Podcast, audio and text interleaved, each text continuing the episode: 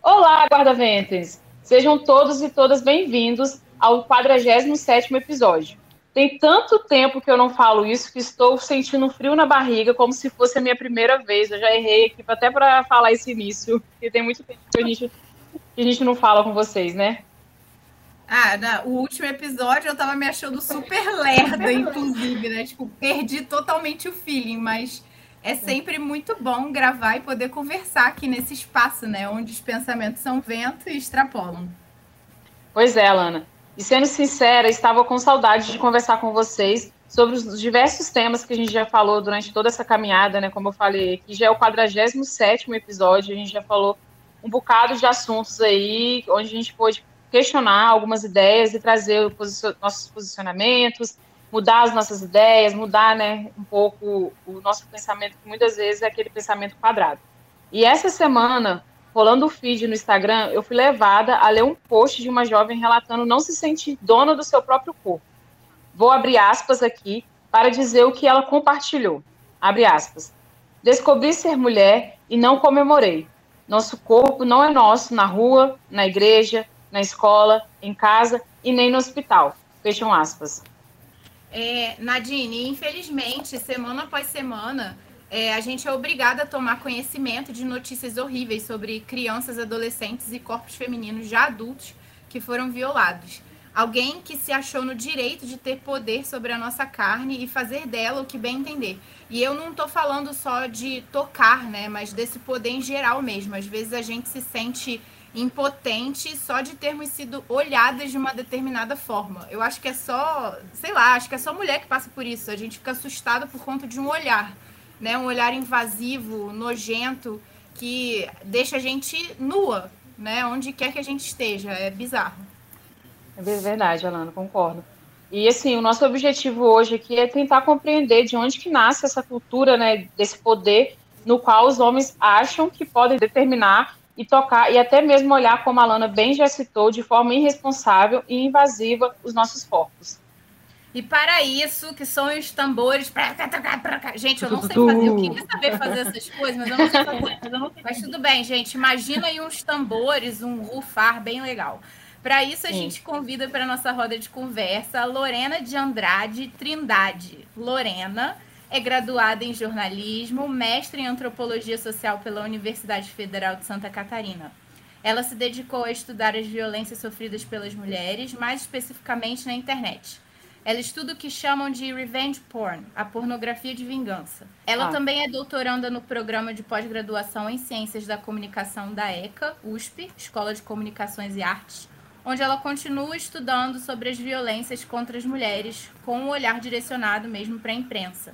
Eu tive o prazer de encontrar a Lorena numa disciplina do mestrado e trocar com você aqui nesse nosso espaço também.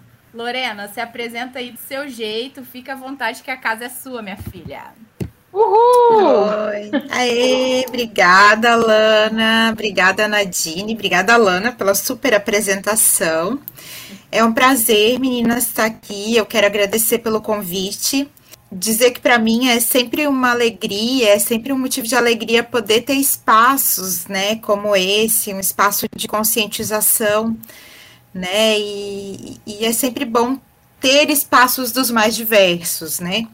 É a primeira vez que eu participo de um podcast, então eu também quero agradecer pela oportunidade e pela experiência.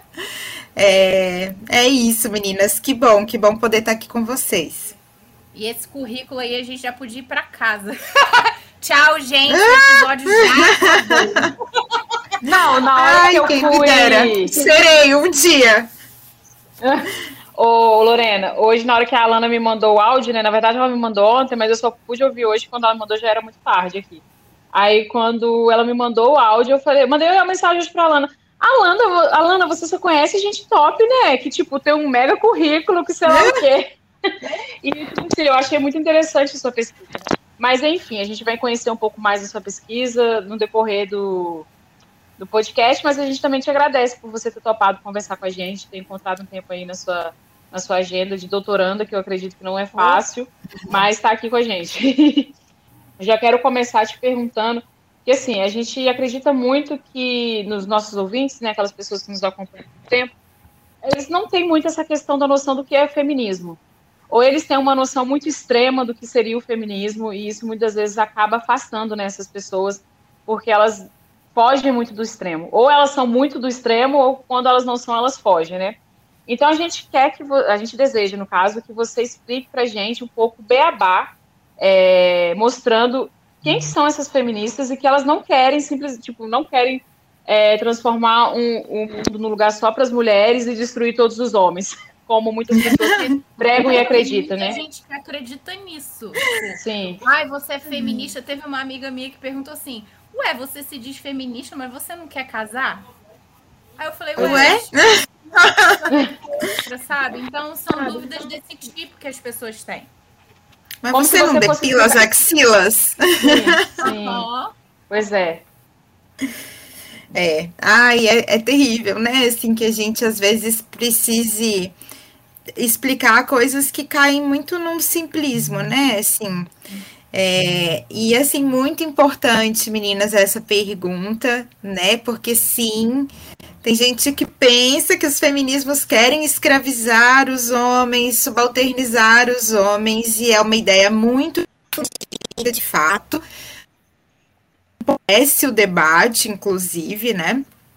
Mas eu acho que o que precisa ficar claro é que os feminismos não são uma ideia antagônica, né? Contrária à ideia do machismo, né? Que o machismo, na realidade, é um lugar de opressão, né? Não só de mulheres, mas dos próprios homens também. Um pouco sobre isso, né? Ou não fale talvez tanto, ou não fale talvez tanto como deveria dizer, né? Que o machismo também ele é um lugar de opressão de homens, enfim. Sim. Mas assim, muitas pessoas tendem a acreditar que o feminismo é esse lugar contrário ao machismo, né? Então, não sou nem feminista nem machista. Não, gente, calma aí.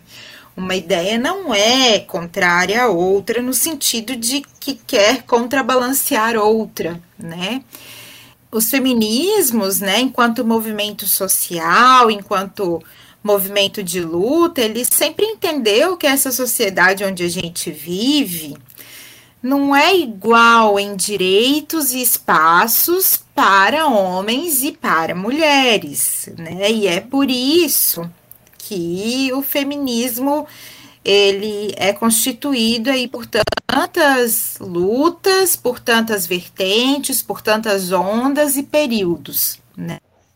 Acho que mais adiante sobre isso, mas assim, é o contrário, né? A luta feminista, ela não precisaria existir, né? Caso esses espaços e direitos fossem de fato iguais, né? Então, assim, pelo que nós, feministas, nós lutamos? Por esses espaços iguais. Por exemplo, eu vou tentar resumir em situações reais, tá? Eu acho que mais do que ficar aqui pensando em teorizar muito, eu acho que nada como os exemplos para fazer... Exato, né? E para elucidar, para trazer mais, assim... iluminação, né, para essa ideia, né? Por exemplo, uma situação real, né? As mulheres, elas ganham no mesmo cargo e com a mesma qualificação que homens, até 30% menos que homens, né? E isso não sou eu que estou dizendo, assim, né, vozes da minha cabeça, tá? Quem tem uma pesquisa bastante sobre isso é a ONU Mulheres, tanto no Brasil, né, tanto na América Latina, quanto na Europa, né, nos Estados Unidos, enfim. Então, assim, a gente recebe 30% menos que homens exercendo o mesmo cargo e tendo a mesma qualificação. É muita porcentagem a menos, né? Por favor. É muita porcentagem a menos. E sabe o que é mais preocupante? Pode ser que a gente leve mais 80 anos para chegar numa condição de igualdade. Isso é que é assustador. A gente assustador. Já morreu, no caso, né? É, não, não vai ser a gente, né? Talvez, né, para quem deseja ter filhas, filhos, talvez nossas netas, nossos netos vejam, né? Enfim, é impressionante. E o que... Ah, mas basta então que eu trate de igualar número de mulheres e homens numa empresa, né? Enfim, não só. Por quê? Porque essas estruturas, elas são muito permeadas por machismo, né? Pelo patriarcado. Então, o que que acontece? Quando a gente vai para cargos de liderança, ou seja, quando uma mulher consegue alcançar um cargo de liderança, quando a gente chega nesses lugares, a gente tem de performar masculinidade para a gente não ter as nossas competências questionadas. E ainda assim é muito difícil. Ou, o que seria performar as masculinidades, Lorena? Esse performar masculinidades é basicamente a gente trazer para o nosso modo de trabalho, ou para o nosso modo de convivência com colegas no ambiente de trabalho, algumas posturas machistas e masculinas. Né? Então, assim, a gente... O que que exigem? Que a mulher não seja tão sorridente, né, que a mulher não faça tanta cadeira, porque o que que desconfiam? Ah, ela... Desculpa, mas eu acho que eu posso falar isso aqui, né? Ah, ela deu para alguém para estar aqui. Né? Então, assim, a gente é sempre questionada nesse lugar. Quando a gente alcança este lugar, e quando a gente alcança esse lugar, a gente não pode ser uma mulher feminina, né? Caso a gente queira ser, né? A gente não pode ser, por exemplo, uma pessoa que sorri demais, uma pessoa... afetuosa, né? A gente tem que mostrar que não chora, que, né, se coloca endurecida. A mulher é sempre levada para esse lado do sexual, né? Sim. Ela riu. O cabelo dela tá. É, sempre. Nós somos sempre sexualizadas. Uma coisa que você falou aí, Lorena, que me fez lembrar de várias situações dessa questão, assim, que a mulher, ela nunca é reconhecida pelos seus feitos, quando ela chega nesses altos cargos. Do tipo, não, mas ela tá ali porque ela estudou, fez mestrado, doutorado, se especializou na área, foi estudar fora, enfim, fez várias coisas para alcançar aquele posto. Não, ela tá ali porque, igual você falou, ela deu para alguém. Então, assim, as conquistas dela, as conquistas profissionais não são reconhecidas, porque ela é super sexualizada. Em todo momento ela vai ser sexualizada, né? Sim. E é terrível isso, porque o que acontece é que mesmo em ambientes em que esse acesso seja inquestionável, no sentido de... sei lá, a pessoa conseguir algo por mérito, né? Por exemplo, concursos, né? Enfim. Ainda assim, essa mulher, quando ela tá dentro dessas estruturas, por exemplo, da academia, né? Ela é questionada muitas vezes, sim, né? É tentado, assim... Existem tentativas de calar essa mulher, né? Ou de que as articulações não sejam tão... As articulações que ela faz não sejam tão... bem vistas, né? Então, assim, a gente tem, por exemplo, espaço de reitoria, ainda é muito ocupado por homens, né? Brancos, enfim, héteros, etc. Né? Então, assim, não perpassa só a questão profissional, né? As lutas feministas, né? Nós, mulheres, a gente tem os nossos direitos reprodutivos cerceados, ou seja, eles são vigiados, né, são controlados, sim. Existe todo um aparato, né, uma estrutura do Estado para guiar nossas escolhas sobre ter filhos ou não, por exemplo. Uhum. Esse controle, às vezes, é feito sob poder de polícia, não é? Atualmente, no Brasil, por exemplo, né, até as situações que previam por lei que uma mulher possa realizar um aborto, por exemplo, no caso de estupro, de risco de vida para o bebê ou para a mãe, estão sendo questionadas. Uhum. E aí a gente para pensar, o Estado tem o mesmo aparato de controle, de cobrança para os pais, homens, nossa, que abandonam os seus filhos? Mas é uma coisa muito assim, Lorena. Desigual. Sim, e assim, é uma coisa que eu sempre levanto, certa vez eu levantei esse questionamento no meu Instagram sobre a questão da falta de mulheres em ambientes políticos, né? Como representantes Sim. políticas. Porque quem determina que os direitos das mulheres hoje em dia, por exemplo, no Brasil, são os homens que estão lá no Senado, que estão lá nas câmaras legislativas. Então, assim, como que eles vão legislar sobre uma coisa que eles não vivem? Né? Então, eu sempre falo, gente, votem em mulheres, elejam mulheres.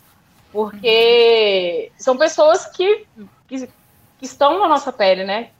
Que vão sentir o que a gente sente, né? Que deveriam, no caso. É, claro. Então, é por isso que eu sempre falo. E eu acho que mais do que votar em mulheres, eu vou até fazer um adendo, assim, é que a gente precisa votar em mulheres que acompanhem a pauta feminista, né? Não adianta, por exemplo, a gente votar em mulheres que queiram continuar... Fundadoras, né? Isso, continuar estimulando esse controle sobre nossos corpos, né? Então, assim... às vezes, é curioso, assim, eu acho que mais do que votar em mulheres, votem em pautas feministas, né? Porque tem muitos, não estou defendendo nesse caso os homens, nesse sentido de que os homens estão falando por nós, mas há muitas pautas masculinas, dependendo do espectro político, que estão mais de acordo com os feminismos do que pautas de mulheres que não são feministas e que... Sim. Não sou feminista, sou contra o feminismo, né? Abomino qualquer possibilidade de que a mulher tenha mais autonomia sobre si mesma. Então, assim, a gente precisa estar muito atentas em relação a isso. Sim, né? Verdade, votar em pautas feministas. Né? Você quer ver outra coisa? Eu lembrei agora, a gente falando dessa coisa do controle dos corpos, enfim. Eu tenho uma amiga... que ela tem endometriose. E assim, ela teve uma filha, né? Ela conseguiu ter a neném. E assim, ela sofre muito, gente, com a doença. Ela sofre muito e ela já tentou várias vezes que algum médico aceitasse fazer a cirurgia para tirar o útero, porque não tem o que fazer. Ela vive em dor, ela tem crises. E às vezes eu mando mensagem para ela, nossa, passei muito mal, enfim... E eles não querem fazer isso porque dizem que ela é muito nova. Ah, você tá muito nova. Aí ela fala assim, tá, mas eu já tenho uma filha, eu não quero ter outro filho. Não, mas você tá muito nova. E aí ela tá sendo obrigada a viver em dor. E quem tem endometriose diz que, assim, é uma dor absurda, né? Tipo, eu que tenho cólica menstrual, eu sinto dor. Mas eu acho que é uma coisa, assim, sei lá, 40 vezes mais, elas têm que tomar remédio na veia, sabe? E, tipo assim, é uma escolha dela, tipo assim, tira, eu quero que tire. Não, porque depois você vai se arrepender. Gente, sabe? A escolha aí, o arrependimento também é da minha alçada, né? E tipo assim, eu acho bizarro, porque é uma doença também que não falam muito sobre, né? Não falo. Quando ela começou a me contar o tanto de dor que ela passa e, tipo, médicos em geral, tipo, homens e mulheres falando, minha filha, você é muito nova, não vamos tirar, não. É justamente isso, né? A gente também não encontra nesses espaços, porque a gente não pode se esquecer, né, que a gente também tá falando aí da medicina enquanto instituição, né? E a gente também não pode se esquecer que também é um espaço, também é uma instituição que rege, né, nossos corpos, que também aponta, que também decide sobre nossos corpos. Então, assim, sem dúvida, né, gente, sem dúvida, assim, a gente precisaria de leituras e de diálogos mais críticos também nesses espaços, que é uma mulher em sofrimento. E assim, o que é você escantear esse sofrimento em detrimento da possibilidade dessa mulher ter mais um filho ou ter filhos, caso ela não queira, entende? Uhum. É, porque sim, é isso, muitas mulheres não querem. Ah, nossa, mas e se você se arrepender? Bom, aí quem tem que lidar com isso é essa mulher, e ela sabe como ela vai lidar com isso. Uhum. Né?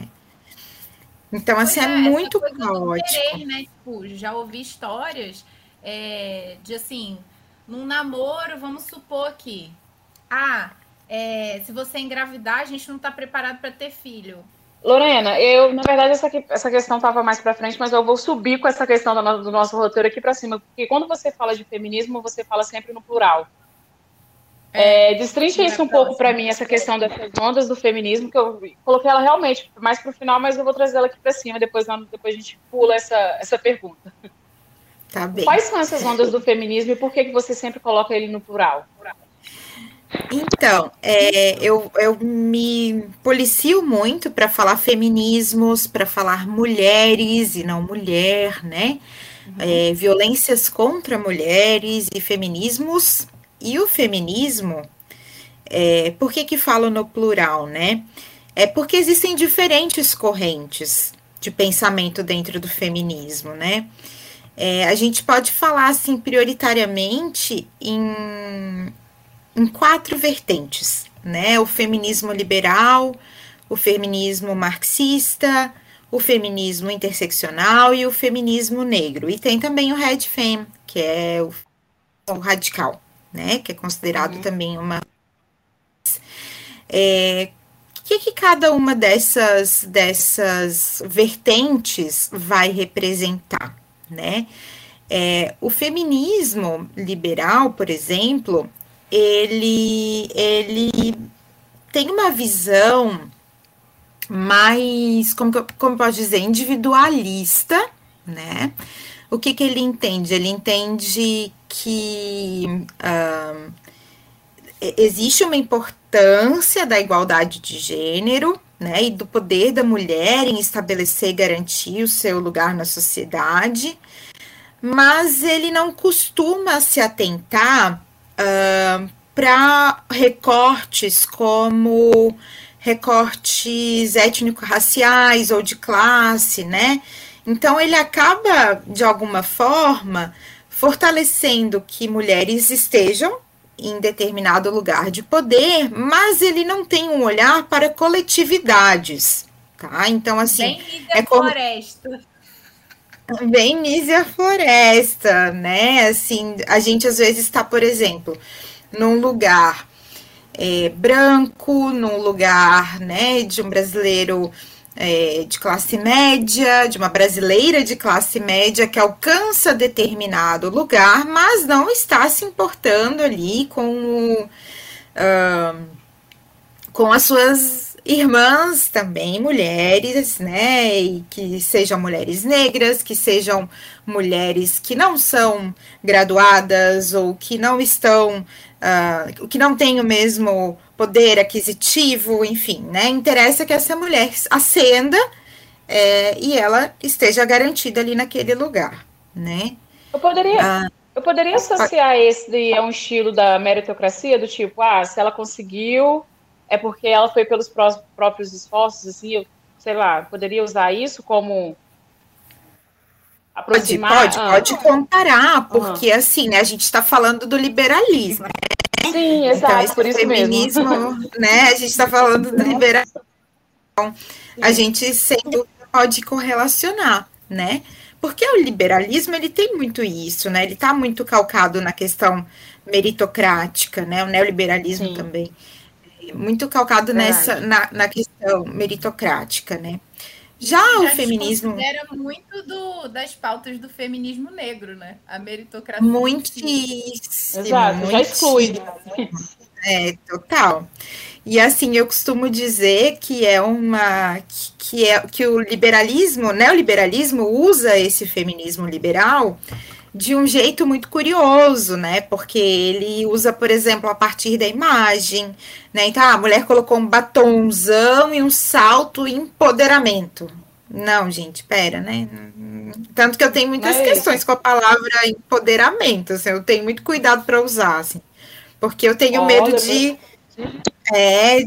de desviar para esse lugar aí que alimenta e que fomenta o feminismo liberal, que particularmente não é o que eu acredito, né? O próximo, então... A gente vai ter o feminismo marxista, né? Que o feminismo marxista, ele já tem uma ideia de que para que a gente...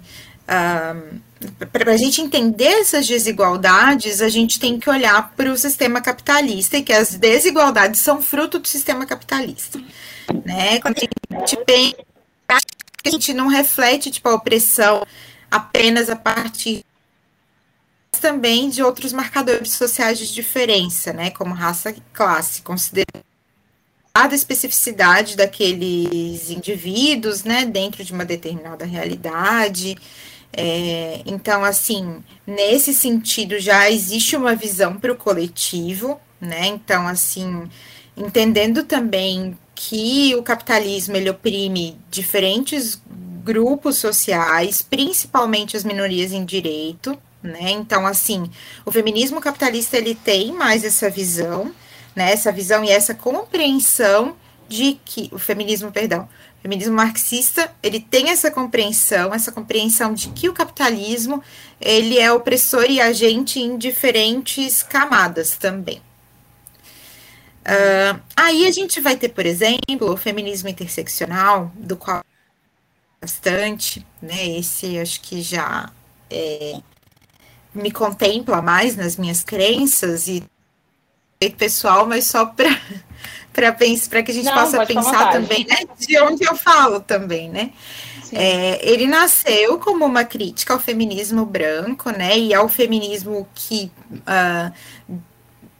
pressupõe o sujeito universal, né, porque ele parte da ideia da existência de outros fatores que ajudam a exercer opressões sobre as mulheres, que vão além do gênero, né, que relacionam raça, etnia, classe, né, classe social, né, como fatores para desigualdade. E o que eu gosto também da interseccionalidade é que ela está pensando também não só sobre mulheres cis, né, não só sobre mulheres hétero, né. O feminismo interseccional, ele tem esse olhar também para esses atravessamentos, né. Como vivem as mulheres trans na sociedade, como vivem as mulheres lésbicas, né, enfim. Então, assim, tem uma visão que é uma visão expandida nesse sentido e que vai interseccional porque ele vai ligar também essas discussões, né, ele vai correlacionar essas discussões. Bom, o feminismo negro, ele vai também ter uma visão, principalmente para o olhar do recorte de raça, né? Por quê? Porque ele entende que outros feminismos não atendiam a reivindicações e necessidades de todas as mulheres. Porque, afinal de contas, né, gente, as mulheres não são sujeitos universais, né? Cada mulher vive uma realidade, a gente precisa se adaptar à realidade de cada uma dessas mulheres para que os feminismos entendam e atendam às necessidades individuais, né, dessas mulheres também. Então, por isso que, por exemplo, o interseccional busca abranger mulheres LGBTQIA+, por exemplo, indígenas, negras. E o feminismo negro, ele tem pautas que são muito particulares a ele. Por exemplo, a solidão da mulher negra, o genocídio da juventude negra, né? Como que a mulher... Já, imagino. E, assim, como é importante a gente entender, né? Por exemplo, a mulher negra na mídia, né? Então, assim, por exemplo, esses tempos eu estava numa disciplina também e a gente estava comentando sobre... era uma disciplina sobre feminismos decoloniais, né? Então, assim, a ideia de uma ruptura com o que a gente tem especificamente de literatura, né, do norte global, enfim. Mas o que a gente fala? Por exemplo, a gente fala muito dentro de um feminismo ainda branco sobre as escolhas de sermos ou não mães, né? E enquanto mulheres negras com filhos negros lutam para que possam exercer a maternidade no sentido de manterem seus filhos vivos. Sim. Certo? Então, assim, existe uma eu acho que uma distância muito distante, né? Um tamanho, assim, enorme nessa distância, né? De que a gente possa entender de onde a gente fala, né? Então, assim, basicamente é isso. Acho que por isso que a gente não pode falar de um feminismo, né? Porque não temos sujeitos universais, não temos uma mulher universal. Estamos falando em mulheres com diferentes recortes de etnia, de raça. País, né? Tem a diferença geográfica que dentro do Brasil, que é enorme, já muda muita coisa, culturalmente mesmo. Ainda que sejamos um país, imagina em termos de mundo, né? É impossível colocar numa forma só, não tem como. Não dá. Não, e tanto que no feminismo decolonial a gente vai pensar, por exemplo, sobre escritas de Áfricas, né? Sobre, por exemplo, escritas muçulmanas, que são lugares para os quais a gente não costuma olhar, né? Exatamente. De fato. Né? Então, assim, eu digo, a gente não costuma olhar em que sentido, né? Exatamente por esse recorte de país, né? Que a Alana disse, e dentro do nosso país, há tantos países, né? Então, assim, como que essas questões, por vezes, não nos atravessam, né? Claro, aparentemente não são prioritárias, mas a gente precisa lembrar também que o Brasil abriga mulheres de nacionalidades e etnias diversas, sim, né? A gente não se dá conta disso, mas nós temos, assim, né, mulheres japonesas ou descendentes de japonesas, mulheres sírias, mulheres libanesas, venezuelanas, haitianas. Então, a gente tem aí, nesses movimentos migratórios, também, né, esses olhares, assim. Sim. Então, já que a gente está falando de Brasil, não sei se você conseguiria fazer isso, porque é muito complicado, mas o quão profundo é essa coisa com as mulheres, assim, você nos seus estudos, você acha um ponto que você fala assim, meu Deus, aqui a coisa complicou mesmo, ou ficou muito, sei lá, ficou muito difícil nessa coisa da história do patriarcado brasileiro. O que você acha? Eu acredito que eu acho que, assim, a grande dificuldade que a gente tem é uma dificuldade de classe, né? Por quê? Porque várias das nossas lutas que a gente exerce na academia, nos espaços que, por exemplo, a Alana e eu e Nadine circulamos, né? Não chegam à população, às camadas mais baixas da população.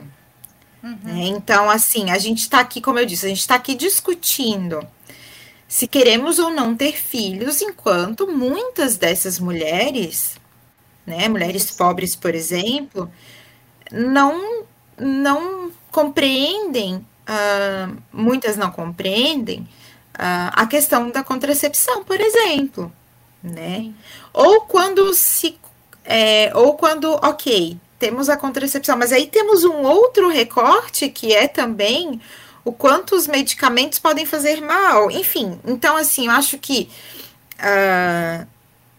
dentro do nosso Brasil profundo é aí que se esvai a nossa força de discurso, né? Porque nós não alcançamos esses lugares, muitas vezes, tá?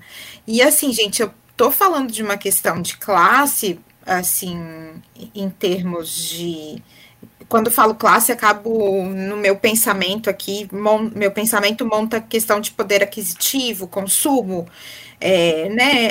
acesso à saúde, à alimentação, à educação, mas a gente também tem uma questão de para mulheres, né? Porque muitas mulheres nesses lugares...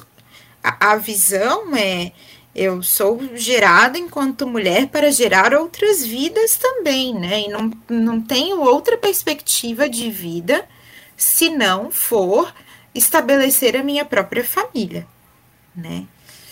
Então, assim, são muitos, assim, eu acho que, de fato, né, é uma questão muito complexa, mas acredito eu que quando a gente está falando, quando a gente está discutindo, eu acho que onde a gente para, quando a gente estuda feminismos, questões de gênero, a gente para e trava nessa questão da classe.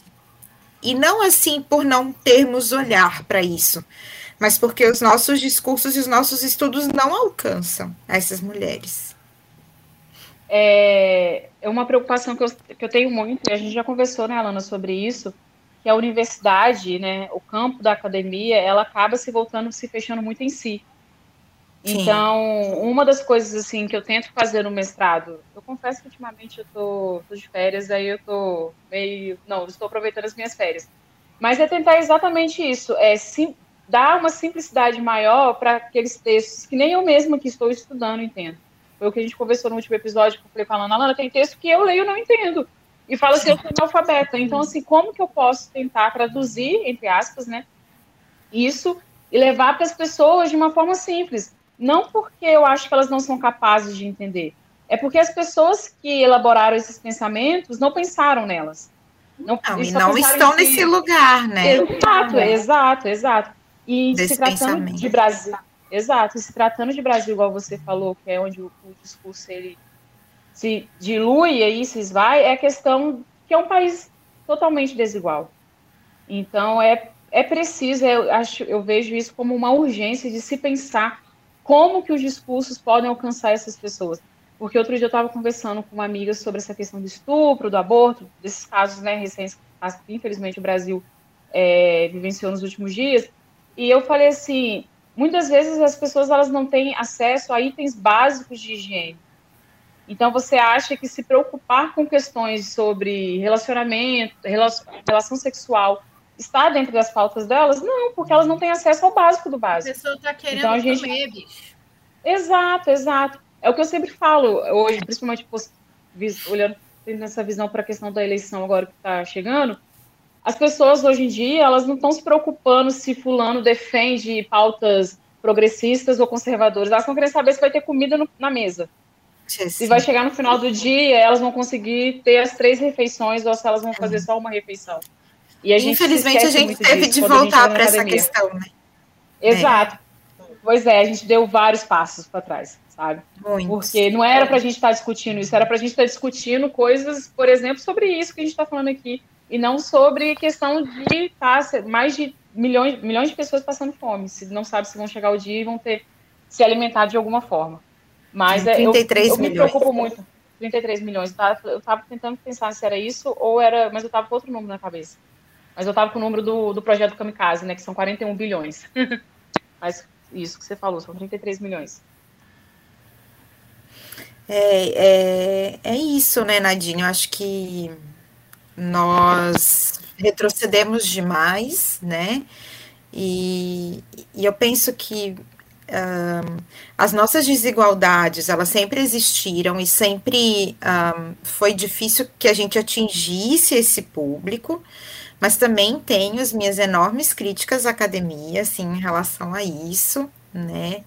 Esses dias estava escutando Sueli Carneiro e ela, numa entrevista, e ela diz, assim, que ela vai para esse lugar para poder buscar conhecimento, mas que ela, né, enfim, tem repulsa, né? Exatamente por isso, assim, porque a gente não consegue dialogar de verdade. Então, assim, para quem a gente está fazendo... Né? Para quem a gente está estudando, para quem que a gente quer falar, né? E, enfim, aí uma outra crítica renderia mais um programa inteirinho, né? Vamos programar. Pensar sobre isso. Eu meio que esqueci, assim, no meio da conversa, eu queria que você comentasse a frase que a Nadine usou para abrir o episódio... Essa coisa do nosso corpo não ser nosso. Eu acho que dá até uma sensação na gente, né? É uma coisa meio física. O que você acha dessa frase? É uma frase bastante forte, né? E ela é bastante realista, por isso que eu acho que ela é bastante forte. Infelizmente, né, a gente, como disse a Nadine, assim, a gente teve casos muito recentes, né, então a gente não precisa retomar exemplos ou casos tão distantes em termos temporais, assim, né, cronológicos, que nos façam pensar sobre essa frase, né, nosso corpo não é nosso, né. Então, assim, quero retomar... Né? Então, há quase um mês, né, a gente teve o caso de uma menina que foi estuprada e foi convencida por uma juíza no estado de Santa Catarina a manter a gravidez, né, para posteriormente colocar o bebê em adoção.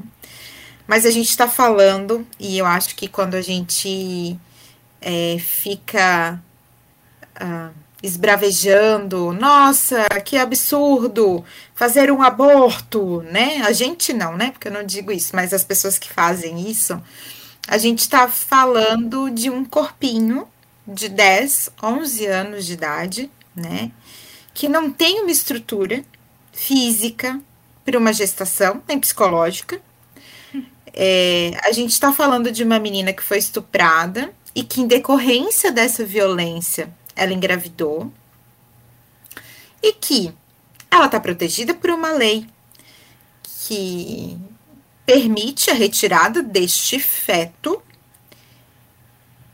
o qual ela não tem condições de gestar, e ainda assim tentaram convencer a manter a gestação. Tentaram quem? As estruturas do Estado, sobre as quais eu falei lá na frente, né?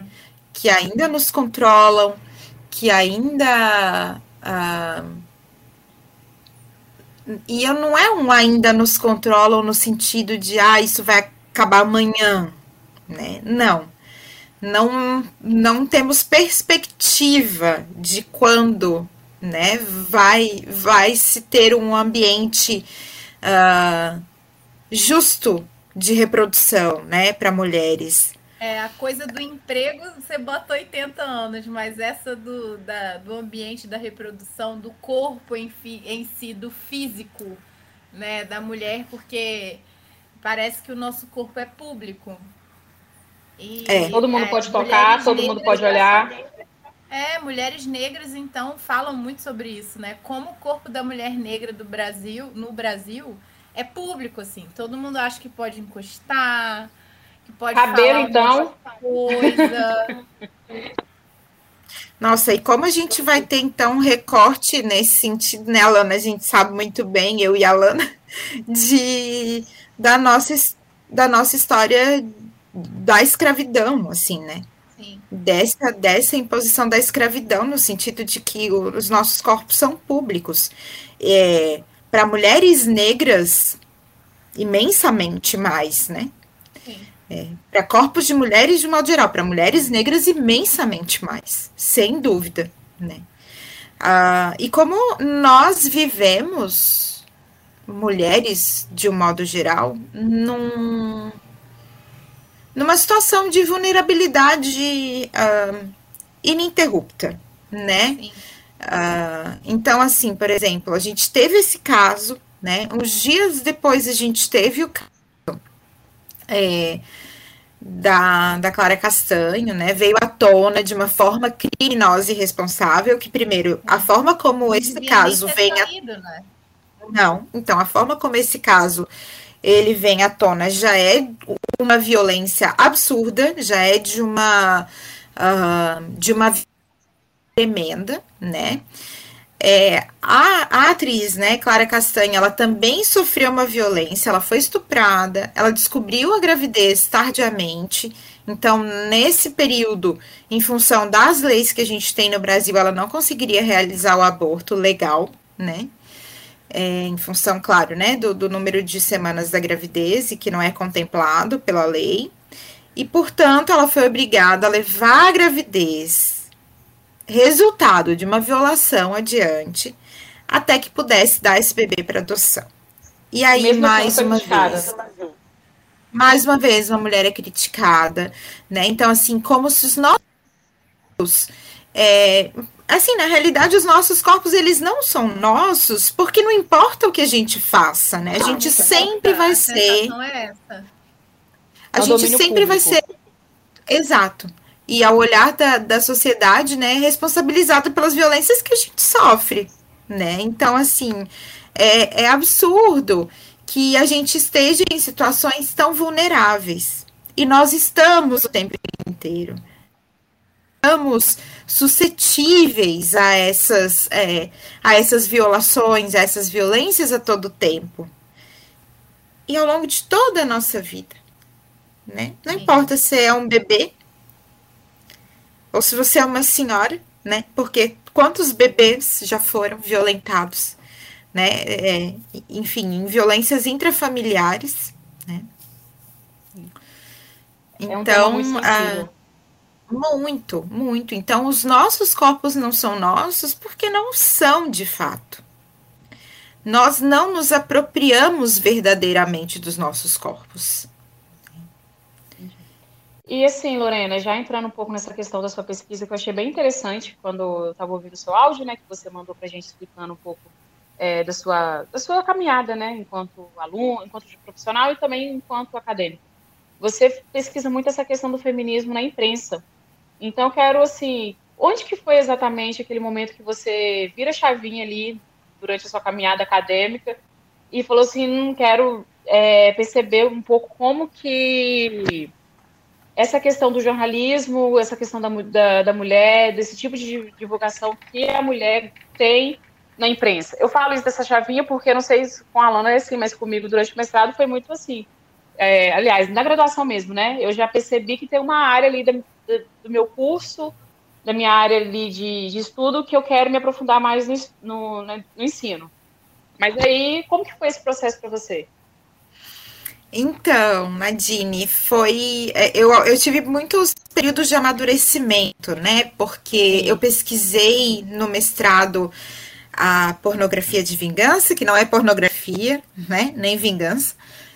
Mas assim, né, a divulgação indevida de material íntimo, né, que hoje temos lei que penaliza as pessoas que divulgam imagens íntimas de outras pessoas, e aqui eu coloco pessoas porque também acontece com homens, né, enfim, mas majoritariamente com mulheres, porque afinal de contas os nossos corpos não são nossos, né, e a nossa sexualidade também ela é regulada, né.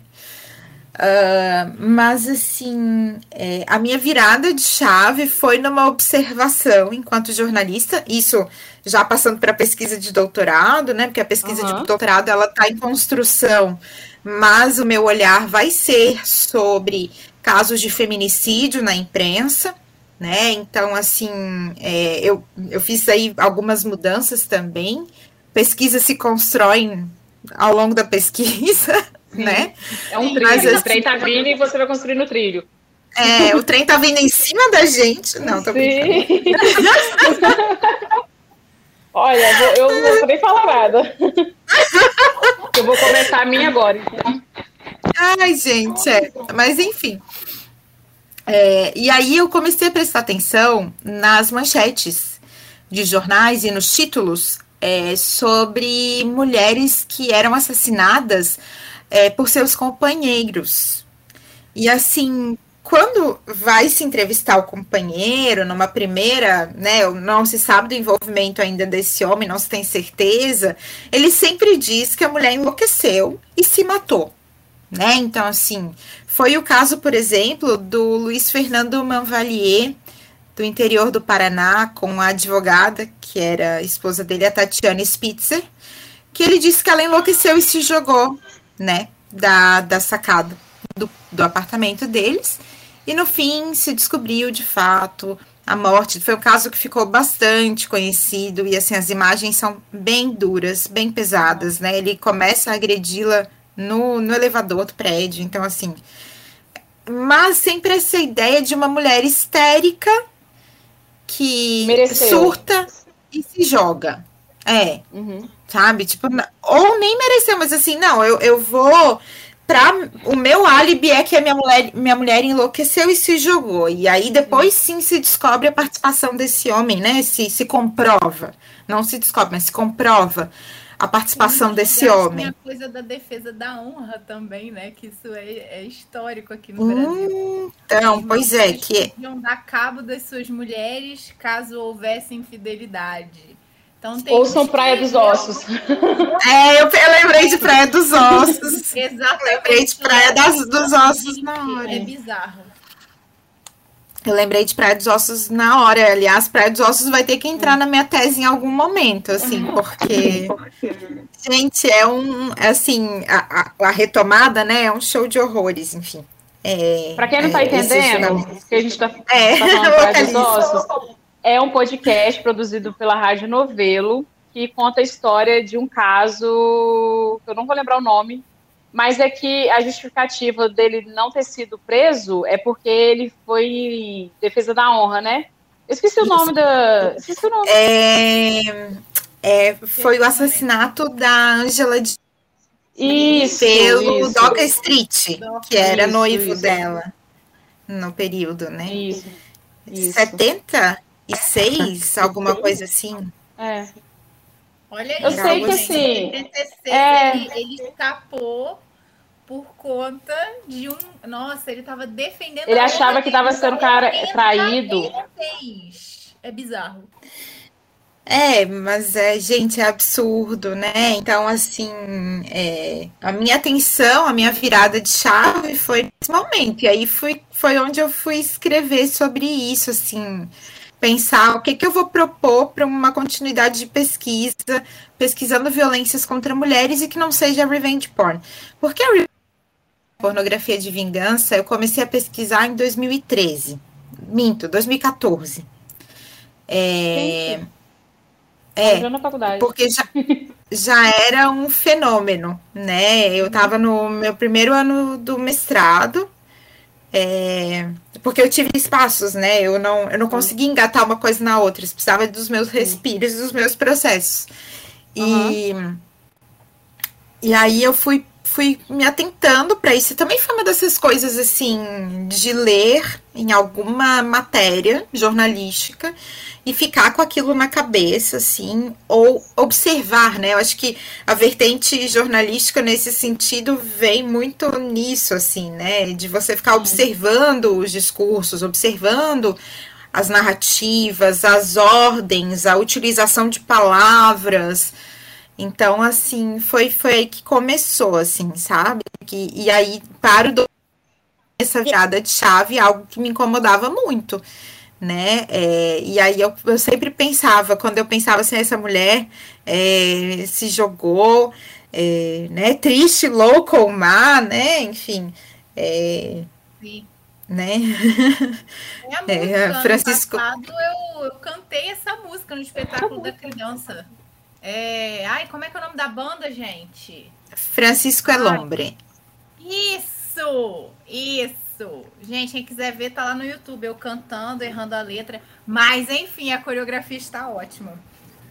Do Hugo. Quero.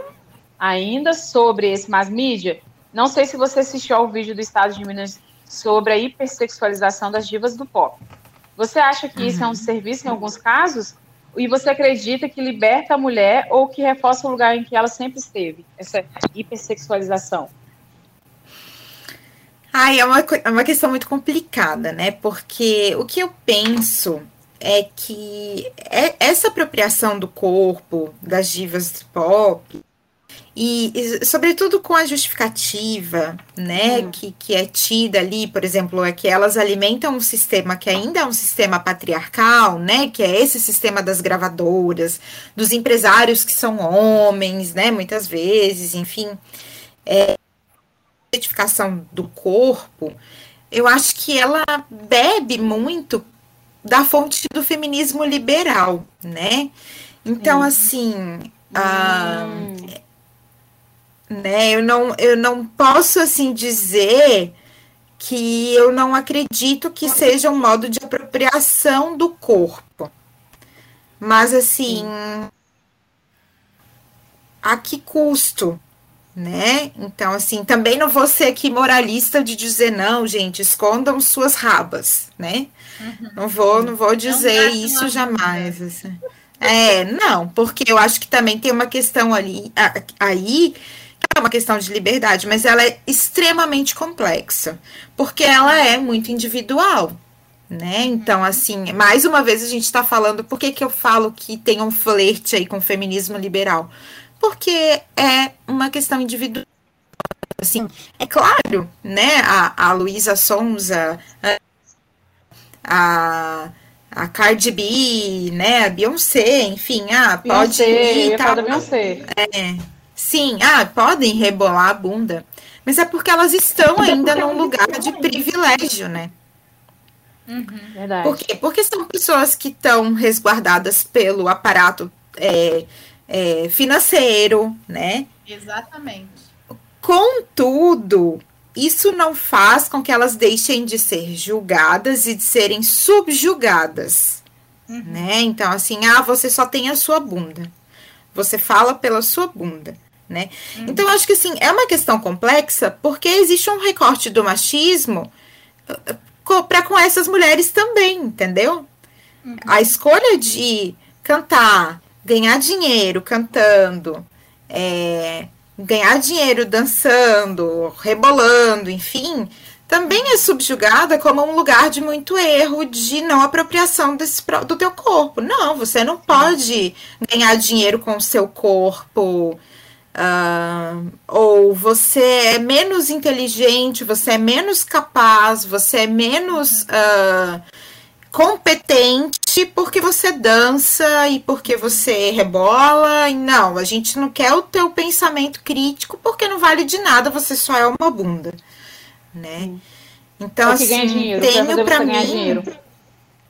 Exato, tenho pra mim também que são cerceamentos de todos os lados, né? Porque não vamos dizer, não, então elas têm esse lugar de privilégio, elas não são atacadas de forma nenhuma. São. Né? Então, assim, é uma questão bastante complexa, né? Parece que, outro lado, né? Botaram, assim, uma barra, não, você só consegue fazer sucesso se você se vestir dessa forma ou se você se movimentar dessa forma. É uma sensação que eu tenho. Principalmente como professora de dança, entendeu? Que tipo de movimento você vai levar para o palco? Ora, minha filha, se você não estiver com esse tipo de roupa aqui e fazendo este tipo de movimento aqui, não dá. Não dá, não vai ser comercializada, né? Se você não estiver no chão, né, e rebolando muito, e se o cara não estiver dando uma pentada atrás em você, então, olha...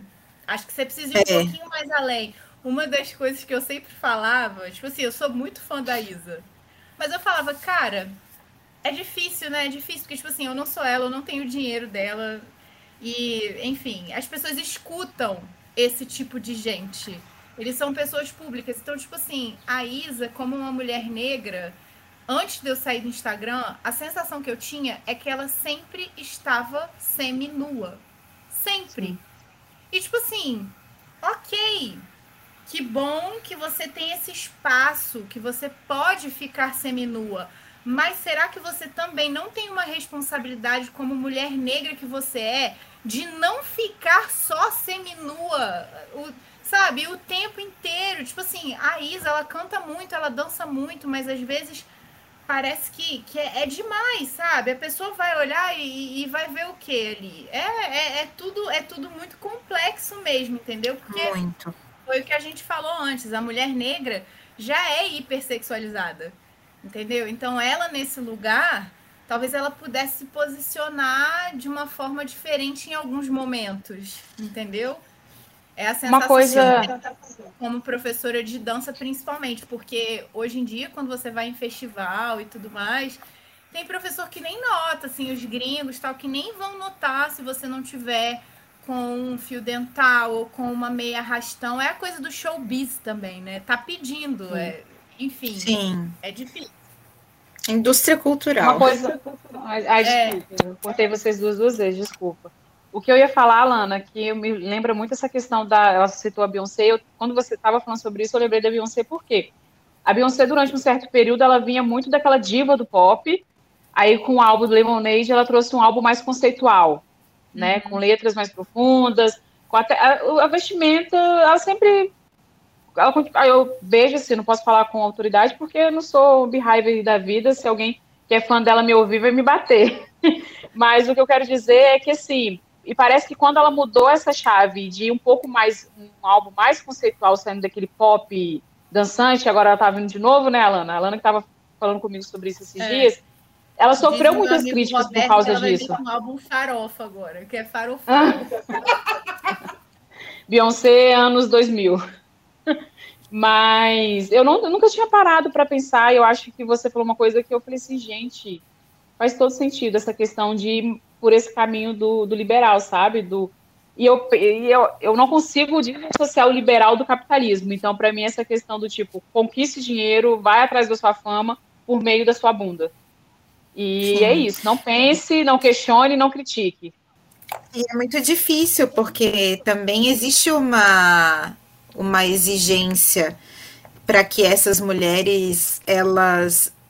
é curioso, né? Em parte... Você pode fazer sucesso... mas você tem que se posicionar, né? Enfim, politicamente, etc. É curioso, né? Como é um lugar de muita contradição. E outra coisa que eu acho que é uma questão de várias camadas, porque a gente não pode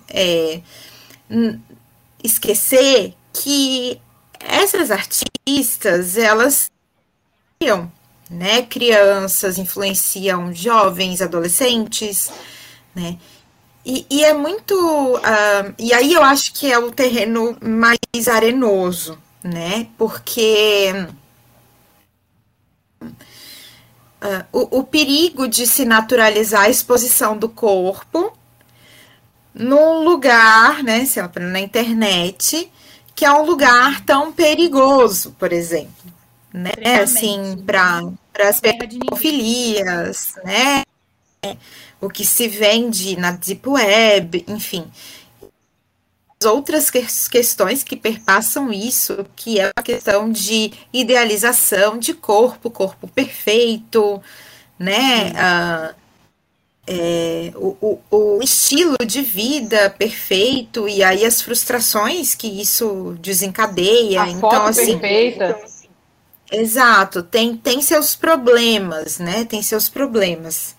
Ainda que nós tenhamos sido crianças criadas nos anos 90, né, gente? Vendo Carla Pérez e Banheira do Gugu, assim. É verdade, Banheira do Gugu. Tiazinha.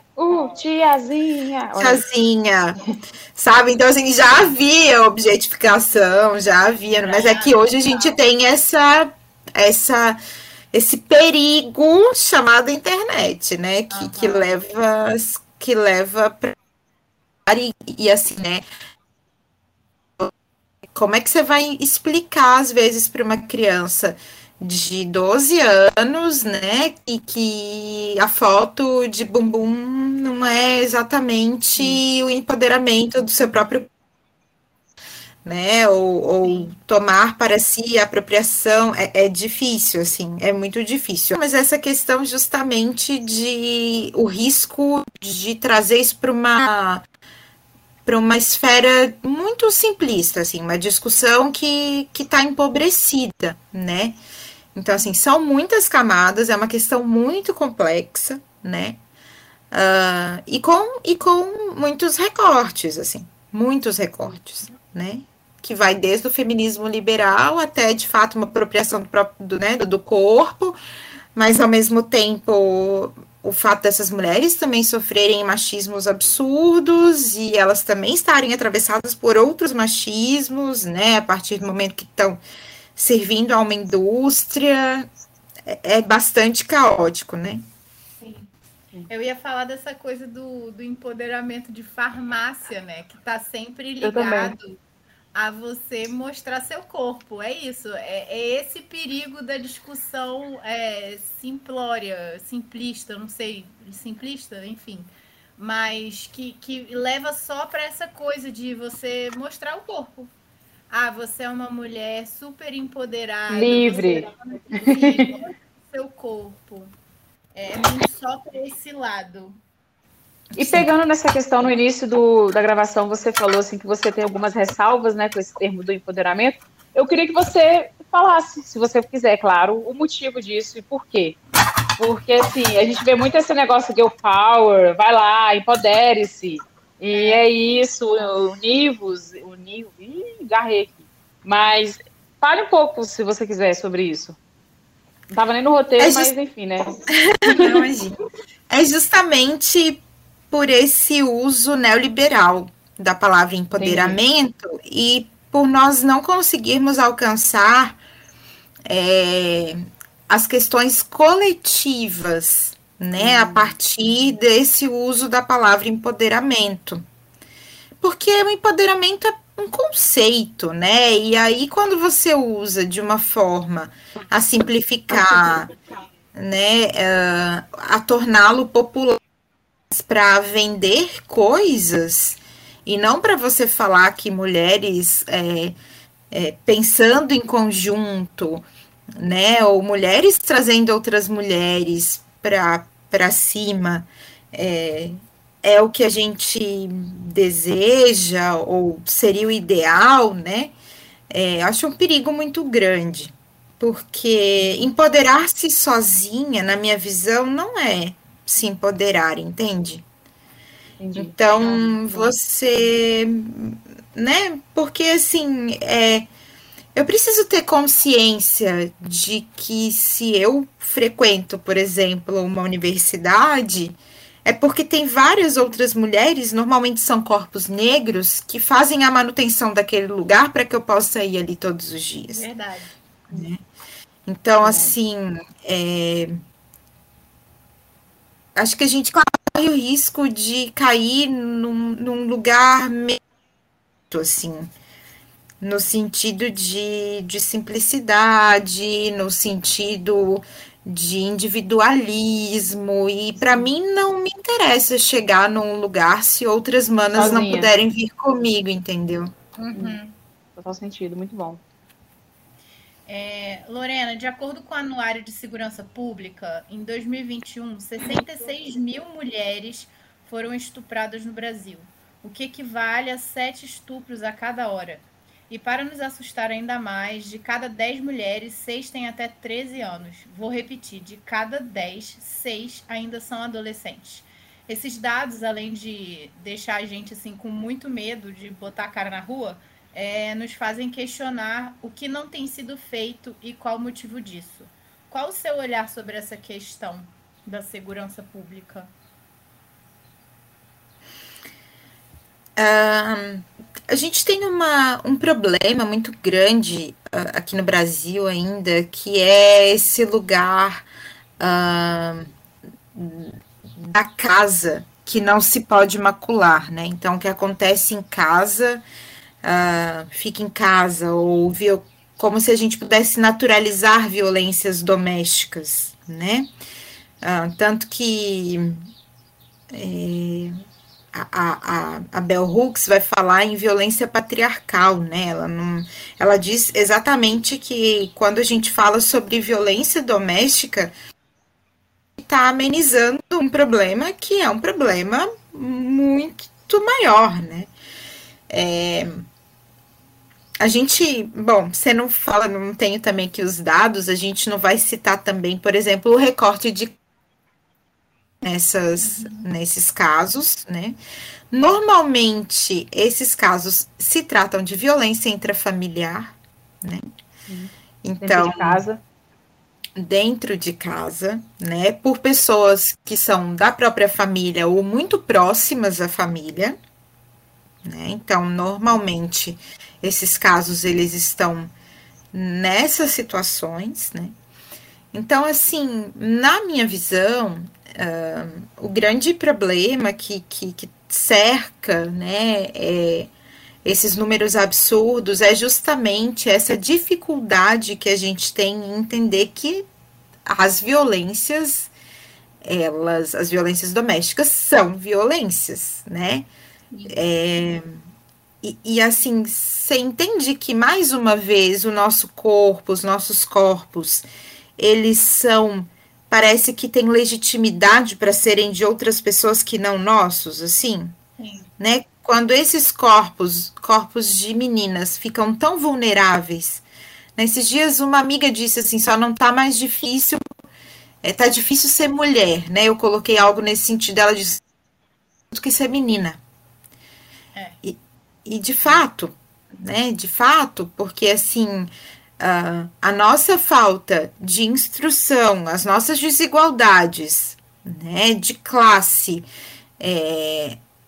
não permitem com que essas meninas identifiquem muitas vezes as violências também.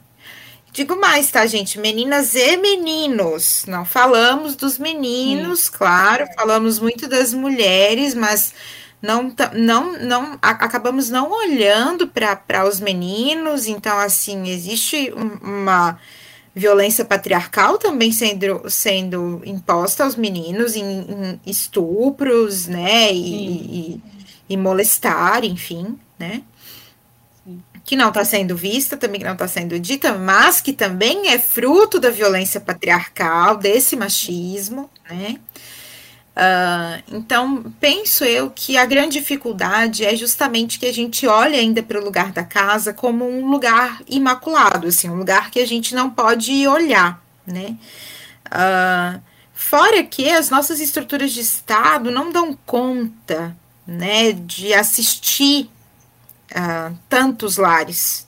Lares não, né? Tantas casas, porque não dá nem para chamar de lar, né? De lar, verdade. É. Mas tantas casas, né, assim, eu tenho amigas e amigos que trabalham, por exemplo, na assistência social de municípios, né, e assim, não há pessoas suficientes para esse tipo de atenção, de cuidado, né, então, assim, há muitas violências que não são vistas. Né? Muitas violências que não são vistas, outras tantas que não são denunciadas, né? Falo muito numa questão aqui de um recorte de classe, mas a gente também não sabe das violências que estão nas casas do brasileiro de classe média, né? Nesse sentido de estupro, a gente fala pouco em estupro marital, por exemplo. Sim, né? Nossa. Pouquíssimo, a gente não fala sobre os estupros que acontecem em relações de bastante tempo, né, estabelecidas teoricamente em confiança, né? Então, até o que é estupro pra gente? Mas o que é estupro? Né? Até isso é muito parece que nós não temos clareza sobre o que é estupro, né? Sim.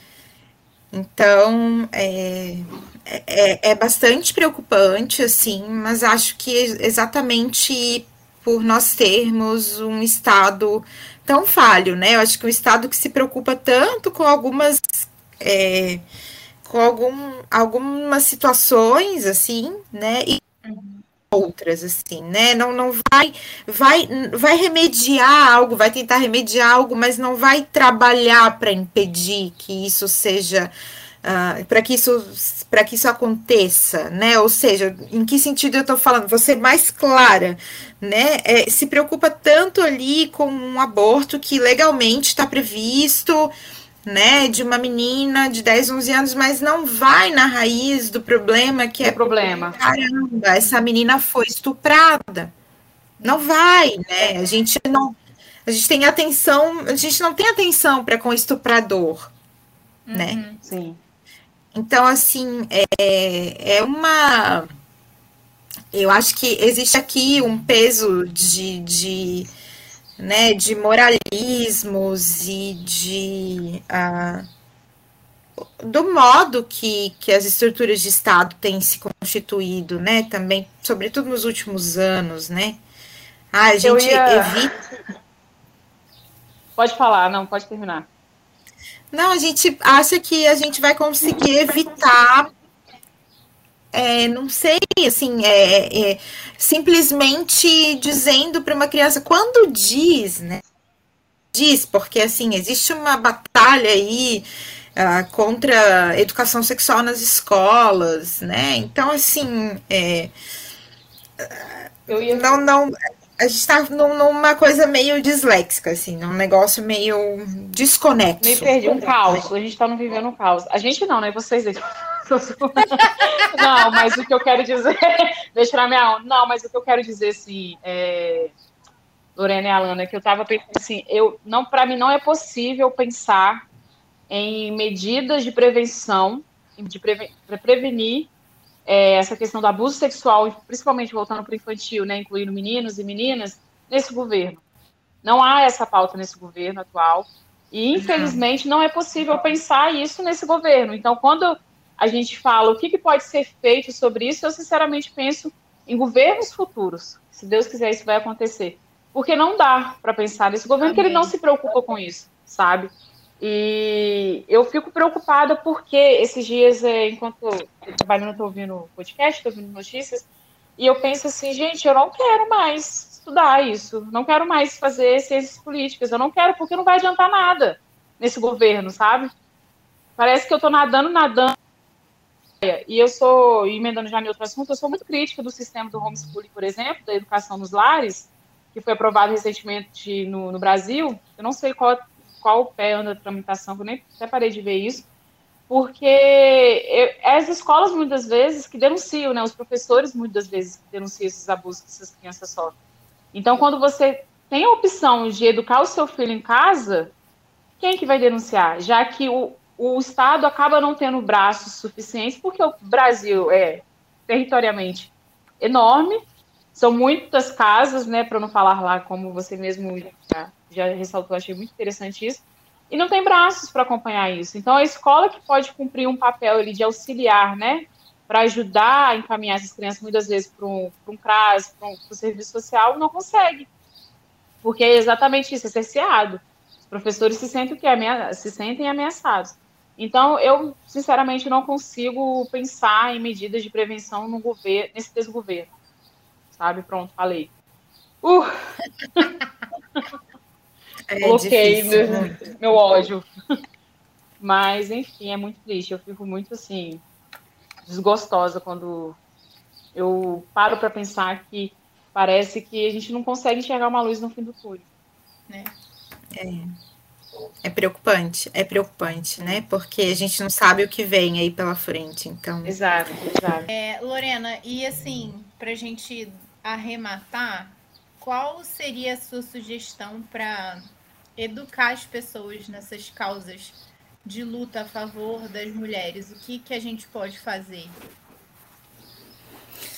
Então, eu sou o tipo de feminista que acredita que não tem como a gente avançar na sociedade se a gente não conscientizar homens também. Uhum. Né? Então, assim, sempre penso, lembro de uma frase da Malala, que ela diz que os homens têm que dar um passo atrás para que a gente possa avançar, né? É isso, sabe? Penso que a gente tem que pensar na sociedade, na realidade, né? Enquanto a gente ficar discutindo, né, a roupa com que a mulher estava, o horário em que ela saiu, o que ela bebeu, né? Enfim, nós não avançaremos em nada. E também temos de pensar, aí eu não sei até que, em que medida esse é um esforço que as feministas têm de fazer, mas pensar nessa educação dos homens também, né? De uma outra possibilidade de masculinidade, né? De uma masculinidade feminista. Não estou chamando os homens para serem feministas, não, tá, gente? Não, eu tenho as minhas super restrições a isso. Mas acho que são nossos parceiros, né? Precisam ser nossos parceiros e compreenderem também onde o calo do machismo aperta neles, né? Para que eles possam caminhar junto com a gente, assim, porque é uma luta muito difícil de se conduzir, sem que o lado que nos prejudica compreenda de que modo nos prejudica, entende? Sim. Então, assim, eu acho que é isso que eu defendo, sabe? Eu defendo que caminhemos juntos, assim, juntas, mas que caminhemos, né, de mãos dadas para melhorar isso, sabe? Poxa, mães que têm filhos meninos, né, pais com filhos meninos, pais, né, sim, seja de menina, menino, enfim, e assim, a gente precisa, né, claro, é muito difícil, a gente não vai conseguir abraçar o mundo, né, uhum, mas também criar formas de que o que a gente fala, sabe, tem a eco na propaganda do ônibus, tá indo pro trabalho, né, enfim, em campanhas, né, como disse a Nadine, agora tá tão difícil que, enfim, antes a gente tinha institucionalização governamental de campanhas contra absurdos, né, hoje a gente tem campanhas absurdas. Campanhas absurdas. Adorei, né, sua frase. Enfim, Pois é. Mas é isso, sabe? A gente possa, assim, ter esse lugar de diálogo. E por que eu falo, assim, de uma comunicação que vai no busão, que vai, né? Pra gente, de algum modo, popularizar ideias, sabe? A gente teve já, todo mundo lembra, né, gente? Era, nossa, crianças em campanhas do Ministério da Saúde, né? Contra a AIDS, campanhas do Ministério da Saúde, contra violências, contra assédio, contra violências contra crianças, e hoje você não vê nada. Nem vacina a gente vê, eu ia falar vicine. Nem vacina a gente viu, né? Então, o mínimo do mínimo não, a gente conseguiu ver. Mas... coitado, o pobre do Zé Gotinha perdeu o seu lugar, mas assim, de verdade. Pior que é verdade. É o Zé Gotinha, mas é verdade, meu Deus. Né? A gente precisa entender violências contra mulheres como um problema amplo. Né? De saúde pública, todos. Um problema que está em tantas vertentes, assim, né? Que é também pela ausência de possibilidades e oportunidades para muitas mulheres, né? Enfim, a gente tem aí um problema bastante complexo, mas acredito que seja... que a gente tente olhar a integralidade para ver assim, por onde a gente pode dialogar, né? Não só entre nós mulheres, não só entre nossos pares, né? Sim. Eu vejo uma inércia muito grande. Eu acho que eu preciso rever meus amigos, homens. Mas eu vejo uma inércia muito grande nas minhas... Eu vou falar de redes sociais porque, principalmente agora, como eu não estou aí no Brasil, o meu contato é pelas redes sociais, né? Com as pessoas daí. Mas eu vejo uma inércia muito grande dos meus amigos homens em relação a isso, sabe? Principalmente quando esses casos, infelizmente, surgem, porque você não vê o posicionamento deles em momento nenhum. E é muito aquela frase que você deve ter visto que viralizou nas redes sociais quando aquela moça, a gestante, né, foi estuprada por aquele enfermeiro. E aquele texto que viralizou, que é aquela frase, que não são todos os homens, mas sempre um homem. E eu não consigo nunca ver o posicionamento deles, e isso sempre me incomoda, porque parece assim, é aquilo, a gente conhece sempre uma menina que foi, de alguma forma, assediada, abusada, mas os nossos amigos nunca conhecem homens nenhum que fizeram isso. Então, onde estão esses homens, né? E isso me incomoda muito, porque eles não são incluídos no debate, e quando são incluídos, eles vão muito por aquela questão punitivista.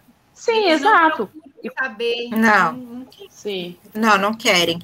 Eu acho que é um lugar, é esse lugar cômodo, né? Que também, mas vou citar de novo a Bell Hooks, assim, mas ela fala, né, que a gente, quando a gente é privilegiado, a gente tem muita dificuldade de sair do nosso lugar de privilégio, né? Sim. E assim, caramba, os homens, eles não se mostram assim interessados, sabe?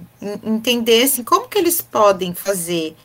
Esses dias, uma amiga minha foi assediada, ela tava caminhando ou andando de bike, o cara passou a mão nela nessas, né? E assim, poucos dos meninos do grupo se manifestaram, sabe? Tipo, me deu muita vontade de falar assim, porque eu não tava pra treta no dia. Sacudir e assim, falar, meu filho! É, tipo, falar, gente, vocês podem lamentar, ainda que vocês sejam homens, vocês podem lamentar por ela, entende? Tipo, sim, vocês podem se horrorizar, que vocês não saibam como é sentir isso, sabe? Sim. Digam que acham... Grave. Verdade. Se põe sua opinião, exato. Condene isso, sabe? Condene essa atitude. Você falou sobre privilégio, eu vou falar uma frase que eu sempre falo, já falei em outros episódios, que é do pastor Ed René, que ele fala que privilégio não é benefício, é uma responsabilidade, né? Exato. Então, quando você tem privilégio, você tem que ter uma responsabilidade de estourar a sua bolha e falar, opa, calma aí. Eu preciso ir além disso, né? Eu preciso ir além do meu privilégio e me sair do meu cômodo, né? Do meu lugar de comodidade. Mas, enfim, é uma caminhada. Hein, Lorena? Como eu te expliquei no início, antes de a gente começar a gravar aqui, o guarda-dicas é aquele momento que você dá sua dica pra gente guardar, ler, enfim. Pode ser um filme, uma série, um podcast, pode ficar à vontade. Então, meninas, quando vocês falaram sobre dicas, eu peguei o livro que eu tô lendo agora, que é da Angélica Freitas, Um Útero do Tamanho de um Punho. Né? É um livro sobre feminilidades, né? Sobre esse lugar da mulher. Então, assim, fala muito sobre esse lugar da mulher. O tempo inteiro, né? E o nome do livro vem de um dos poemas. Né? Então, assim, eu tô gostando bastante... Eu recomendo essa leitura, então, ainda não concluí, mas estou amando, então, assim, eu recomendo essa leitura. Tem alguma coisa assim, uma mulher feia sempre é sempre limpa, alguma coisa assim? Uma mulher muito feia era extremamente limpa, e tinha uma irmã menos feia, que era mais ou menos limpa. E ainda uma prima, incrivelmente bonita, que mantinha tão somente as partes essenciais limpas, que eram o cabelo e o sexo. Mantinha o cabelo e o sexo extremamente limpos, com shampoo feito no Texas, por mexicanos aburridos. Mas a heroína deste poema era uma mulher muito feia, extremamente limpa, que levou por muitos anos uma vida sem eventos. Olha, nossa, só. Forte, hein? Lembrei do nosso primeiro episódio, Amiga Feia, Alana. É. Nossa. Muito forte. As feias são sempre engraçadas. Já tô aqui na Amazon. Só que livro aqui é muito caro. Aí eu tô tipo, meu Deus.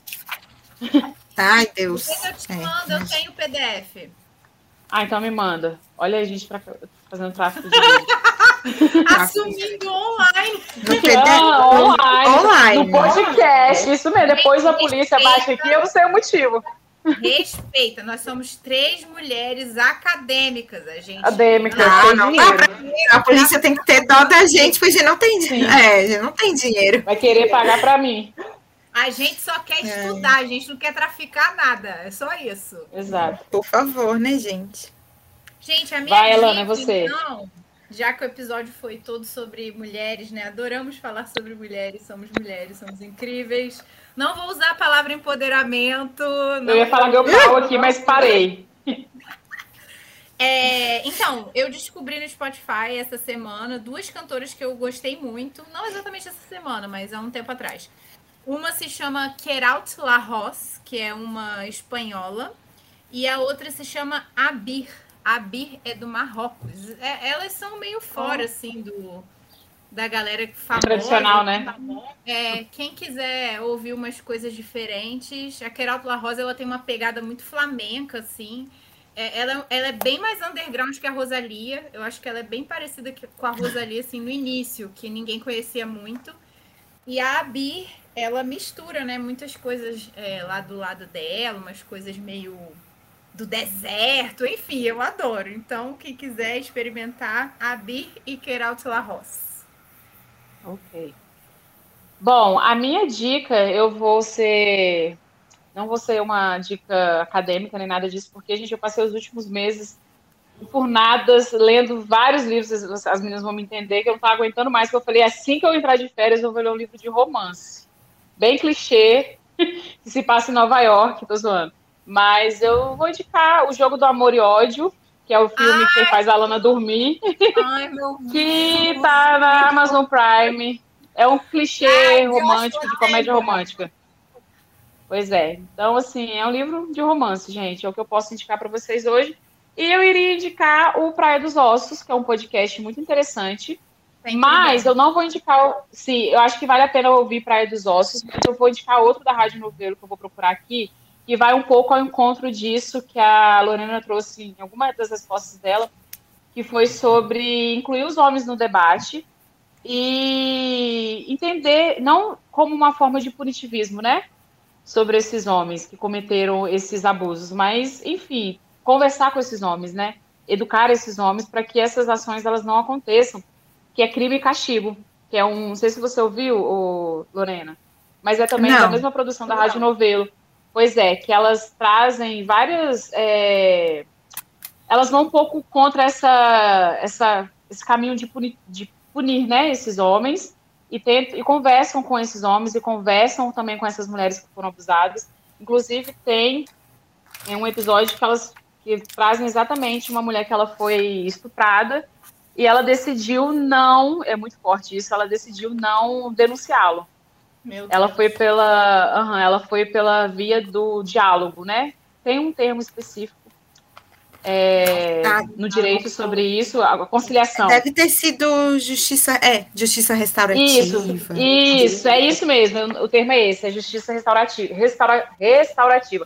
Quando eu estava ouvindo, eu falei, eu não acredito que ela fez isso, porque ele abusou, estuprou dela bêbada, então ela não estava... Pois é, gente. Tem gatilhos, então, assim... Coragem. É muito forte. Coragem, pois é. Eu também fiquei assim, nossa, ela foi muito corajosa, porque eu ia... Enfim, não vou nem falar. Mas eu acho que vale muito a pena ouvir esse episódio. Exatamente nesse caminho aí dessa justiça restaurativa. É isso. Então, Lorena, eu quero agradecer a sua presença mais uma vez aqui, por ter conversado com a gente, por ter trazido um pouco da sua pesquisa, né, e também do seu conhecimento. Eu acho que foi muito válido, eu aprendi muito aqui, eu tenho certeza que as pessoas que vão nos ouvir também vão aprender e vão trocar ideias com a gente. Muito obrigada. Lolo, muito obrigada, nossa conversa foi incrível, acho que você já deveria dar aula, porque você é muito professora. Essa coisa da diferença dos feminismos, isso para mim foi incrível. Eu nunca tinha ouvido, assim, essa explicação. Tão detalhado e tão objetivo. E foi ótimo. Muito obrigada mesmo. É sempre um prazer conversar com você. Eu amei. Espero que você tenha gostado também. Meninas, amei. Sempre é um momento de tanto aprendizado e também de fazer... eu acho que novos vínculos, né? Saber que a gente está na luta e...